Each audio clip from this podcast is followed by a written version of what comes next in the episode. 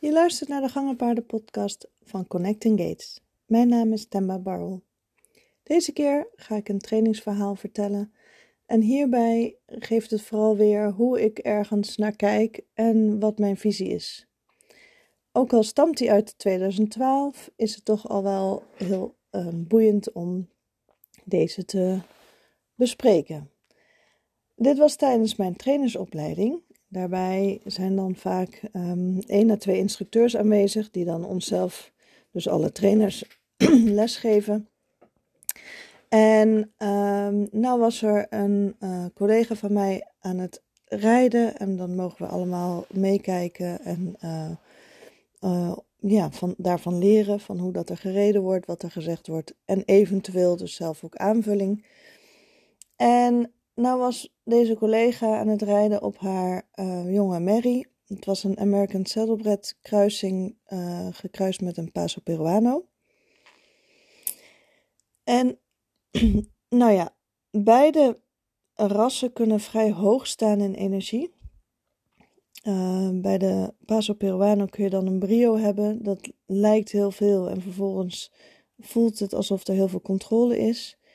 En ja, daar had mijn collega toch wel wat moeite mee, de baas van dit paard. Bij het minste geringste ging het paard stijgen en ze begreep zelf niet hoe dit kwam. Uiteindelijk werd er geadviseerd om haar gewoon heel veel kilometers te laten maken, zodat ze weer voorwaarts ging denken in plaats van omhoog. Ze werd op een speciale loopband gezet, natuurlijk zonder ruiter, maar waarbij ze niet omhoog kon komen, maar vooruit moet blijven stappen.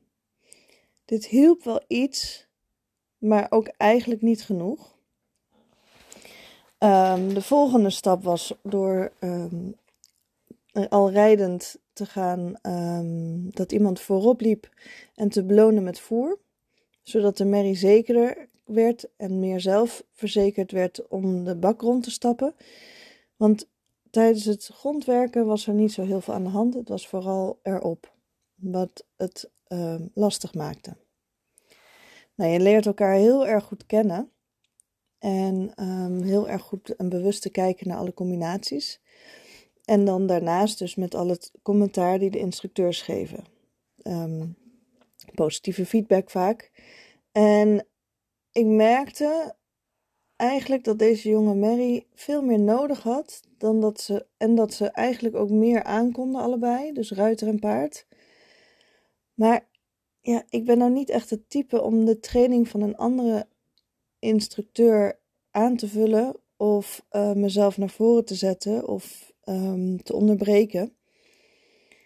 En nou ja, nu kreeg ik de gelegenheid om elkaar les te geven. En voorzichtig heb ik uh, mijn collega gevraagd tijdens de les van een van de instructeurs of ik misschien nog even um, kon assisteren en mee mocht helpen. Uiteraard natuurlijk in alle overleg. Het werd een beetje sceptisch ontvangen, maar ook wel gewaardeerd. En op een gegeven moment gaven ze ook aan van ja, hoe meer les je elkaar geeft, hoe beter. Dus we zijn uiteindelijk samen aan de slag gegaan. En um, ja, eigenlijk dacht ik, hmm, ik weet niet of ik deze combinatie, omdat het best wel een uitdaging is om, die uit, om, om hierin um, te begeleiden en les te geven. Maar ik dacht, ik wil gewoon even de energie van het paard voelen en haar meer zekerheid geven. Door gewoon in de rijbak te staan en energetisch contact te maken. Hierin kon ik al heel veel betekenen voor het paard. Nou is de ruiter niet heel erg um, uh, van het energetische en um, het communiceren met, met paarden. Uh, dus dat heb ik ook achterwege gelaten. Dat heb ik niet aangegeven, niet verteld. Ik ben gewoon met het paard aan de slag gegaan zodra dat ik toestemming had om met het paard en met ruiter um, daarin te helpen. En al heel gauw merkte ik dat de ruiter niet wist wanneer dat die merrie ging stijgen. De ruiter begon zich te frustreren en wist dan eigenlijk ook echt niet meer hoe ze moest reageren, wat ze moest doen En ze kon ook niet meer positief afsluiten. En ehm, nou, met instemming van de ruiter begon ik tegen het paard te praten. En al gauw was ik actief aan het begeleiden en daarmee dus ook echt aan het lesgeven. Ik bedoel, ik kan me dan ook niet inhouden natuurlijk. En zeker als ik gewoon merk hoe dat ik die combinatie kan helpen. Nou, wat zag ik? De Mary vond het rijden saai en te voorspelbaar. Dus het was niet super ehm, onzeker, maar gewoon het werd te saai, te makkelijk. Veel dezelfde figuren, veel op dezelfde punten overgangen maken. En de andere kant was een opdracht die de Mary te moeilijk vond. Zo kon de ruiter niet goed volgen en dan werd ze wel extreem onzeker.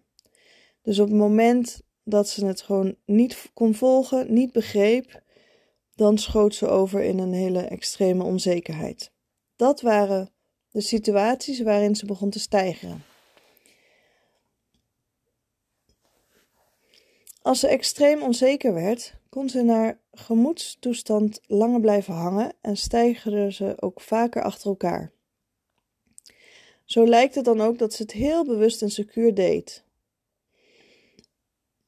Uiteindelijk heb ik dus aangegeven dat ze meer mocht gaan afwisselen en niet te moeilijke opdrachten mocht gaan uh, doen. Om te kijken of dat we daarin al um, ja, progressie konden maken. Als je dan toch als ruiter, als ze dan toch een moeilijke opdracht wilde doen, dan moest het echt in hele kleine stapjes en moest ze heel veel gaan belonen met haar stem. En dat maakte dat ze in mijn les, in mijn begeleiding, niet één keer heeft gesteigerd. Dus doordat ik precies kon zien en precies wist van de vorige keer waardoor die merrie ging stijgen, lukte het ons om te zorgen dat er geen extreme onzekerheid plaatsvond en dat er niks saai gevonden werd en daardoor bleef ze met vier benen aan de grond.